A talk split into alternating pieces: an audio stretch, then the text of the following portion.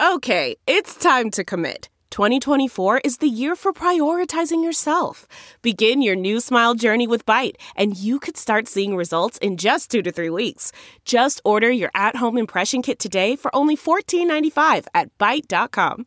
Byte clear aligners are doctor directed and delivered to your door. Treatment costs thousands less than braces. Plus, they offer financing options, accept eligible insurance, and you can pay with your HSA FSA. Get 80% off your impression kit when you use code WONDERY at Byte.com. That's B-Y-T-E dot com. Start your confidence journey today with Byte. Welcome to the club that you didn't want to join. We're the voice of rare disease, and this jingle doesn't rhyme. NordPod, NordPod, NordPod.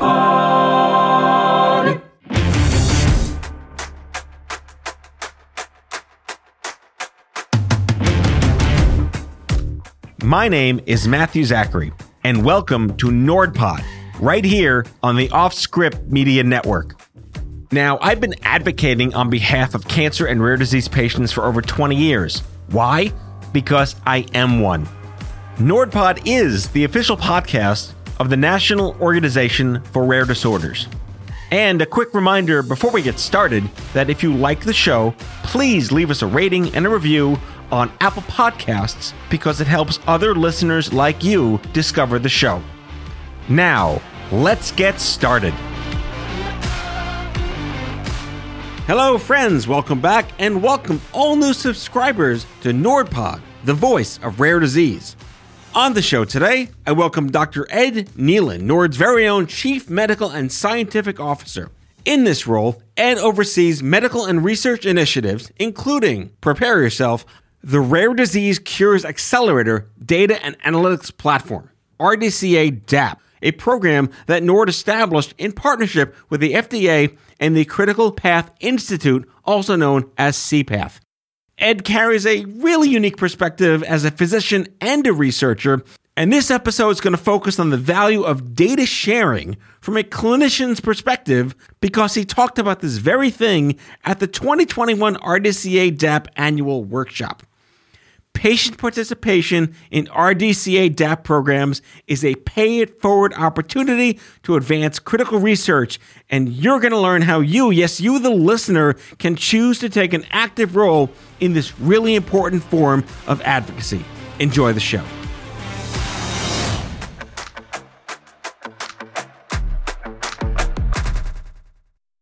Ed Neilan, thanks for coming on NordPod. Welcome to the show. Thanks, Matthew. So my first question of anyone with MD PhD is how often have you been on the plane when someone said is there a doctor in the house and you've been an actual doctor? A couple of times. For real? Um, yeah, for real.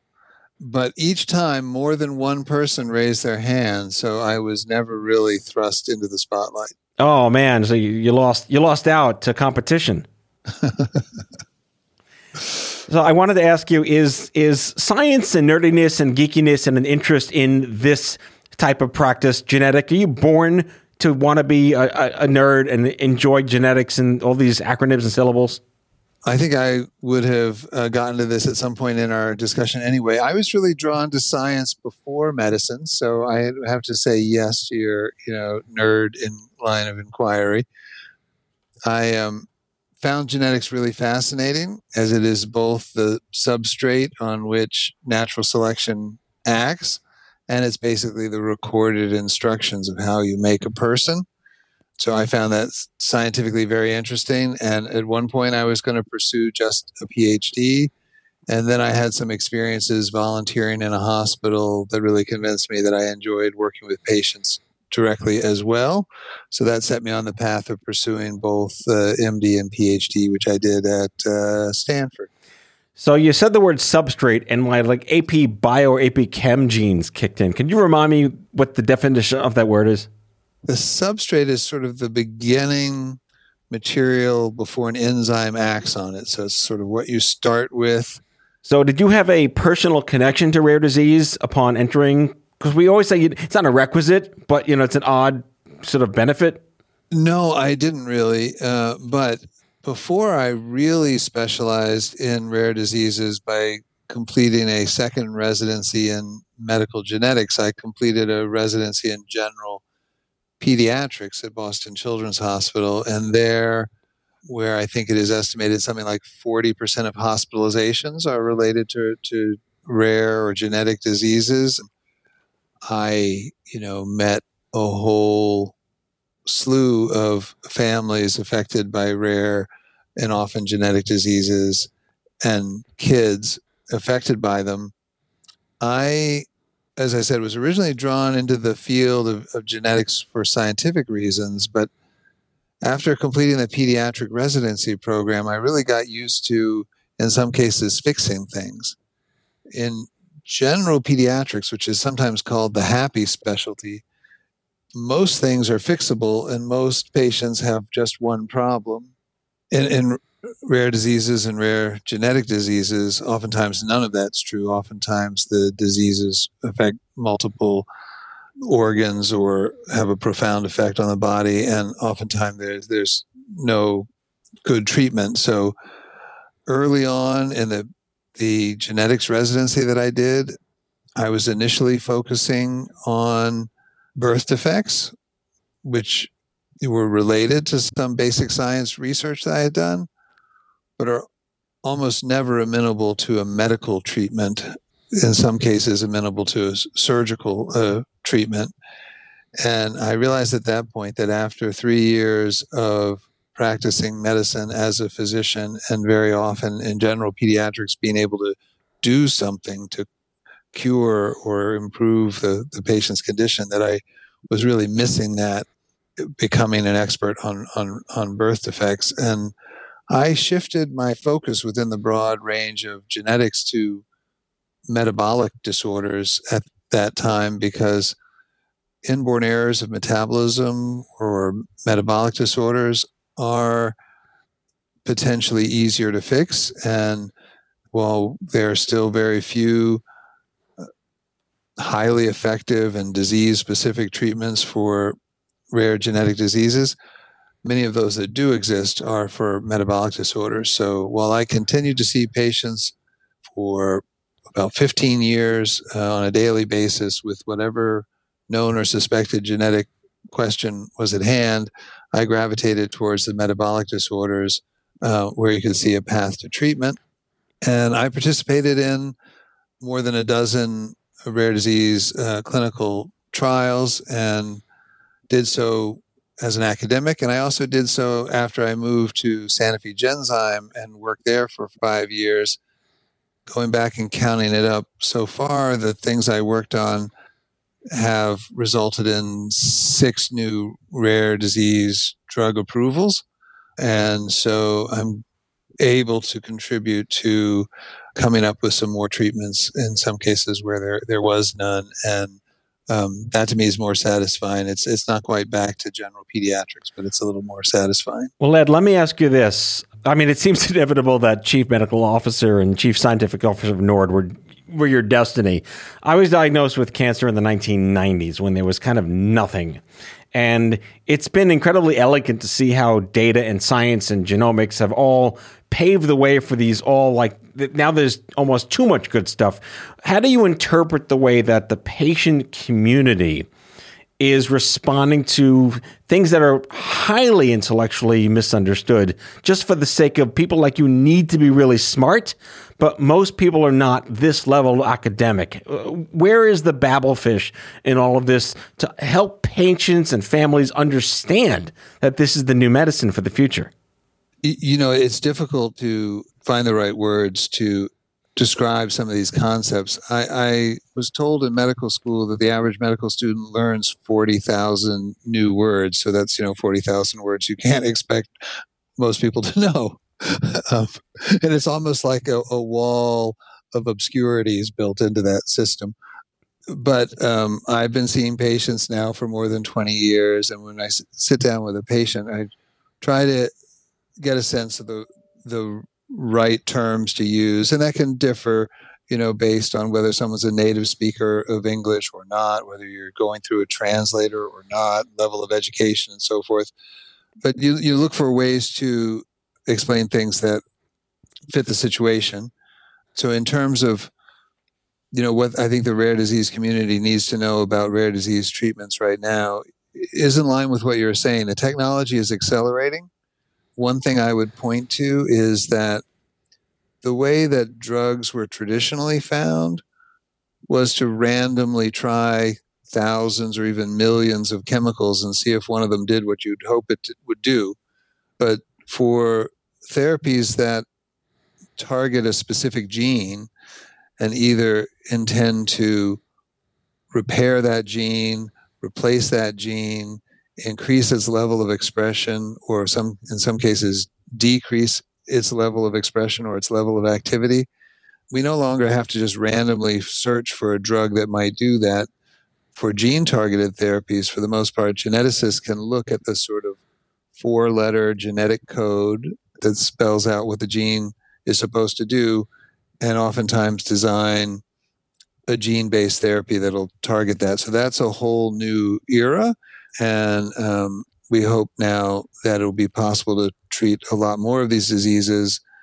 I think the problem is that even though the technology is advancing very quickly, I think for good reason, we have still fundamentally the same drug approval process, which is that before you approve a drug that will be paid for, that will go into patients, that will put them at some risk, you look for evidence that it is both safe and effective. So that calls for clinical trials.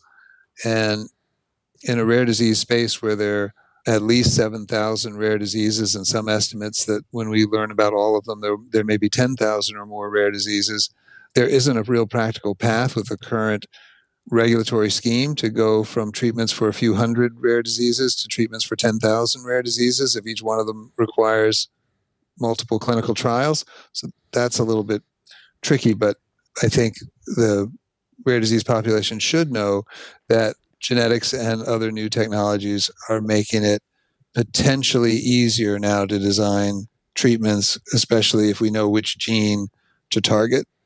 Well, yeah, this kind of goes back to how, you know, in the 90s it was one size fits all. Now it's one size fits 10, right? And how does that manifest? I, I did want to focus a little bit, go back for a second. You are both a physician and a researcher. I don't want to let that go sort of um, unexplored.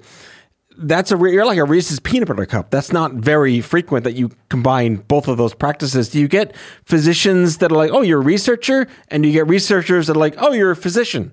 Uh, you know you don't really get surprised because it's not that rare but uh, and you, you do see a lot of people who never sought a phd but do have an md degree who become very very fluent in, in research and our researchers also.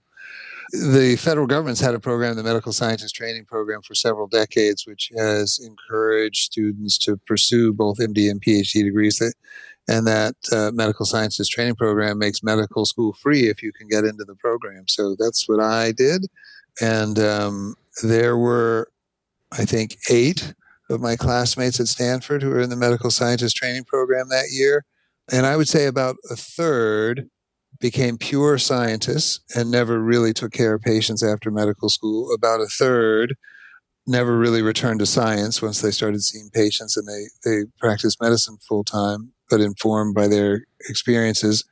And about a third are, you know, working to do both. I really enjoyed doing both. And so even though at times it would have been easier to focus on one, I've made those choices that would let me have a, f- a foot in both doors, if you would.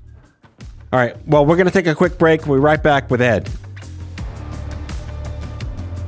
Back with our guest after the break.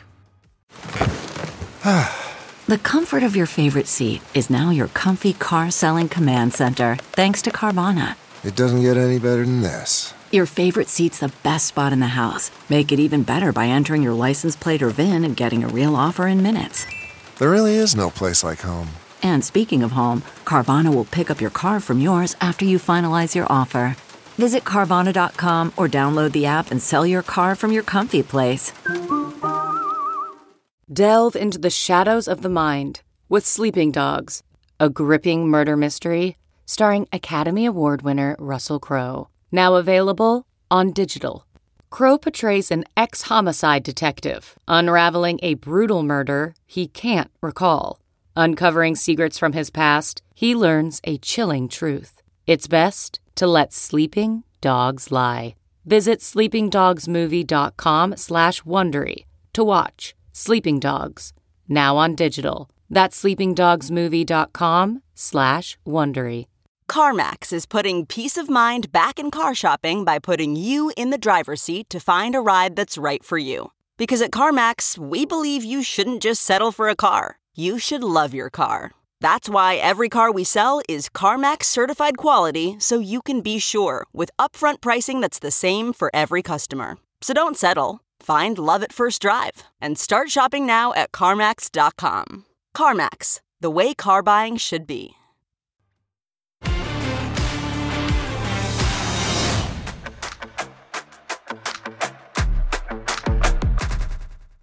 All right, we're back. And Ed, I really want to focus on the topic of today, which is this RDCA DAP. Lots of lots of acronyms here at Nord, but let's discuss the value of data sharing. You know, it's nerdy stuff, but it's really important to talk about. Well, we, we can blame the federal government for that acronym. R- RDCA DAP uh, is a Food and Drug Administration acronym. It stands for the Rare Disease Cures Accelerator data analytics platform. Oh boy. So what is it? What does it do? How does it work? What does it mean to someone like me? Well, this is one of a set of programs that FDA introduced uh, in the fall of 2019, and they are funding it because they believe it's going to result in more efficient development of treatments for rare diseases. And the Rare Disease Cures Accelerator, or RDCA, part of that refers to the general program and its purpose of accelerating the development of treatments for rare diseases.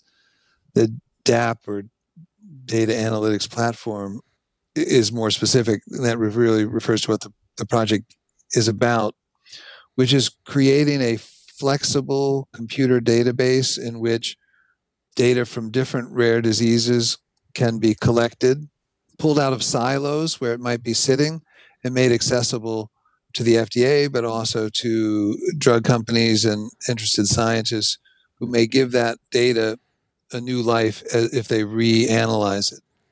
So, this is something that ordinary people can be a part of?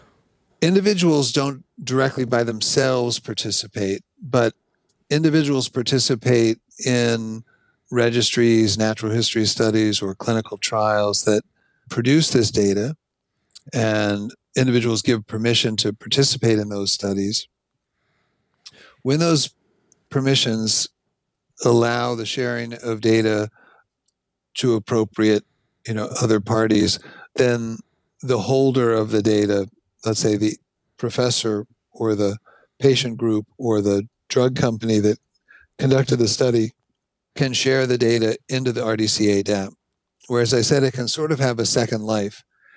If the study by itself didn't fully answer the question, it may be possible to answer the question by combining that data with other related studies and adding to the power of that analysis. Or another way that it can have another life through the RDCA DAP is if a study is conducted, let's say a natural history study, that has taught us something about what are the most significant problems in a rare disease, and maybe even demonstrated how you can measure in a, in a reliable way the progression of the disease over time, but it hasn't actually tested a treatment. The data that's in RDCA DAP could allow someone else to come along later, use that information to design a clinical trial of a treatment that's more likely to succeed because they don't have to guess, let's say, how quickly does this measure change in the disease. They'll already know that. So, is it fair to compare this to something like a pay it forward metaphor? Uh, there is an element of that. You know, there's an element of that in a lot of human subjects research. It is a part of nearly every human research consent agreement to you know to say that you you you, you may not benefit directly from this study, but the data that's generated may help you or other patients in the future. Uh, and so it fits with the pay it forward model. Uh, I mean, the, the one exception to, you know, direct benefit would be uh, research that involves a treatment that you couldn't otherwise get. But there are a lot of useful and important first or intermediate step clinical research that can't promise you any direct benefit. It's about the knowledge that's generated and the good it will do down the line. Understood. That's kind of a potentially conflicting way to sell something to the American consumer who for whom the word data is kind of a boogeyman. What what what type of opposition is the wrong word, but what what type of friction have you possibly experienced amongst your cohorts for patients and families who may be like hesitant to learn what this is or contribute to it? Well, if I focus the answer on the RDCA DAP instead of clinical research in general, that that would make it a little more focused. So I think the main questions we get are well, I gave my data to X or Y, you know, Professor Jones, or I participated in that drug company trial. Why should I want to see my data now go into this data analytics platform? And the answer to that is that if the data stays just in the place where it was originally collected, then only the ideas and the research plan of that first group can make use of it. And they may have moved on to something else. There's a lot of value to even having data from failed clinical trials looked at a second time, perhaps by another company that might come along with a potentially better treatment. If they have to design that treatment from scratch without any patient level data to look at things like how quickly uh, does the disease progress or what's the best thing to measure to show the disease is progressing, they're more likely to make poor choices in designing their study, and the study is less likely to prove the safety and efficacy of a treatment. Is there a good or bad part of the communications between the doctors and the patients to bring up the registries? Is is it sort of common parlance in ideally most relationships between doctors and patients? I think there's there's room for improvement there. When a patient receives a diagnosis of a rare disease, either the patient or their caregiver, let's say if the child is if the patient is a child and the parent is making decisions, the patient or caregiver will, you know, usually ask, you know, the doctor, well, what can we do about this? Is there a treatment? And for some of these things where there there's still ongoing study, there may be a treatment, but it may still be useful to contribute data to to, to, to RDCA DAP. But given that only about five percent of rare diseases have a specific FDA approved treatment, it's safe to say that in most cases we're talking about a disease where there is no really highly effective treatment. So when the answer to that question is, well, you know, we can do certain things to help you with your symptoms, but unfortunately, there isn't really a treatment that changes the course of the disease. It's possible the doctor or the patient kind of loses interest in that. You hope that they go that next step and say, but, you know, there's some ongoing research and maybe you can get involved with that. And a lot of the uh, patient advocacy organizations, including a number of NORD's member organizations, are aware of the value of, of doing research that even if it doesn't involve directly testing a new medicine might as i've alluded to you know help in the development of a future treatment will in a sense go back to the patients they know of and say we'd like to offer you a chance to participate in this research. This data could help eventually develop a, a, a treatment down the line. Um, doctors will sometimes do that but I'm not saying it happens in every case. Doctors are not going to know of every possible opportunity to do that. And the conversation with the patient, if it was focused on a treatment, might be a little bit hard to swing around to that. So let's do some dictionary work here. Definitions. I'm, I'm like words like patient owned data, patient informed data. What does that mean to the layperson? I mean, one might presume like, you know, you're going to sell me luggage on Instagram if I tell you too much about myself. Well, um, I think what's meant by patient owned data is really that a patient group, a group that can be assumed to have only the best interest of the patients at heart, is the group that has collected the data and owns it and could potentially contribute it into the RDCA DAP. The other, you know, big categories of data are pharmaceutical company data and academic data. And RDCA DAP is actually meant to collect all three of those different kinds of data. But at NORD, our main intersection with this program is, uh, you know, through and, and on behalf of our member organizations. And so we're oftentimes talking about this patient owned data where a patient advocacy organization, many of whose members are affected by the disease typically, have decided that there's a need for more research. They've done it themselves, so they own the data and they're potentially in a position to contribute it. All right. So, you know, I, I know just enough to be dangerous in the world of data and healthcare data. But you can have all the data you want. If it's not useful, it's useless. But what in this particular case makes the RDCA DAP data valuable? So one thing is that they are collecting patient level data, not you know broad summary data like 50% of patients have problem X, uh, but rather a de-identified list, so you can't connect it to an individual patient, but you do know that this first particular patient, you know, developed symptom X and did so at age Y, and then the next patient never did and lived to be age, you know, Z. And that patient level data lets you model in a more realistic way how a future clinical trial might work. So the first aspect of the RDCA DAP that makes it valuable is the intention to collect anonymized but real patient level data that has that ability to inform the design of future uh, trials.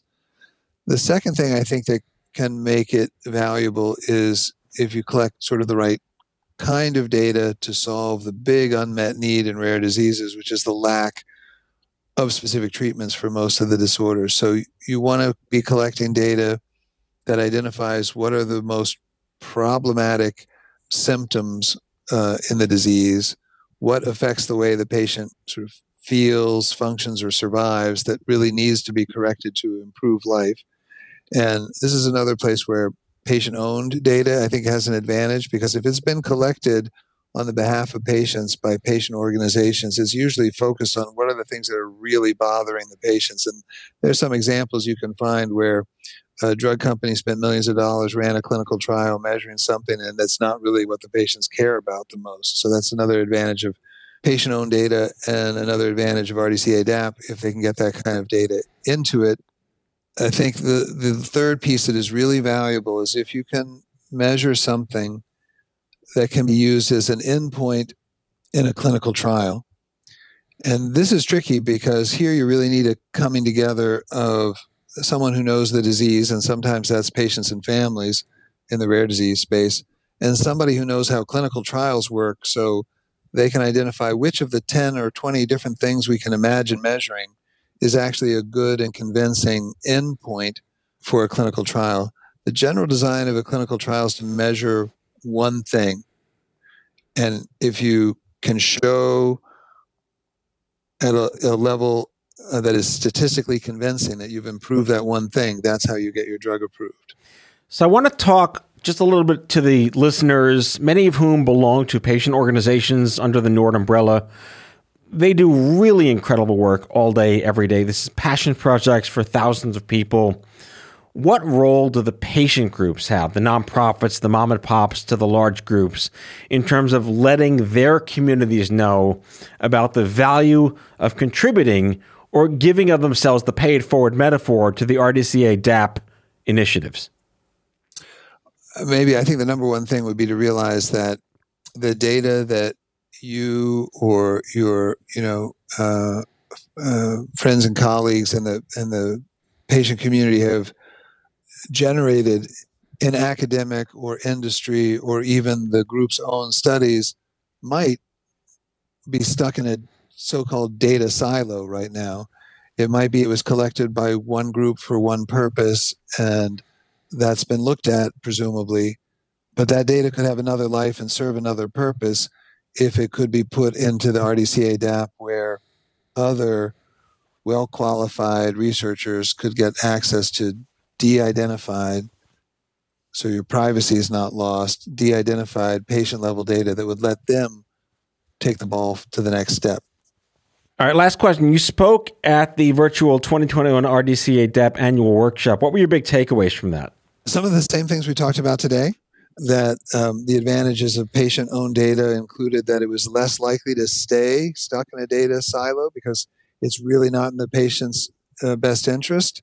They are going to want to see it reused, and that the um, although we didn't talk about it much here today, the data analytics platform is designed in such a way that some pretty sophisticated reanalysis can be done, and the reanalysis is generally better if more people contribute more data. Well, we need uber crazy smart people to do all that work, and you are definitely one of those individuals. Ed Neilan is the Chief Medical and Scientific Officer at Nord. Welcome to the party. Thanks for joining the community. We are thrilled to have you here, and thank you for being a guest on NordPod today. Thank you, Matthew.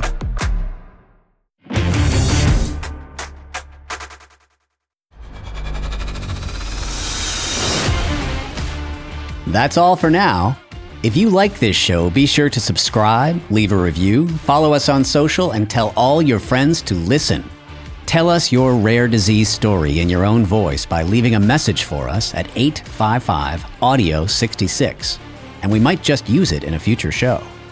NordPod is a product of the National Organization for Rare Disorders and Offscript Health. Our executive producers are Matthew Zachary, Leslie Nordstrom, and Andrew McDowell. Our senior producers are Valerie Macken and Noah Jones. NordPod is recorded by Matthew Zachary and mixed and edited by Kyle Moore. Our theme music is by the Salvatones. Learn more about the music of the Salvatones at salvatones.org. For advertising and media inquiries, email media at offscript.com. That's media at offscript.com or visit us on the web at offscript.com. For more information about Nord, visit nordpod.org.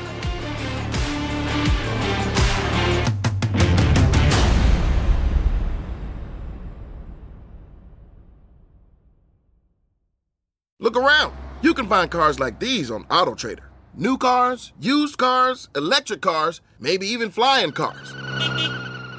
Okay, no flying cars, but as soon as they get invented, they'll be on AutoTrader. Just you wait. AutoTrader.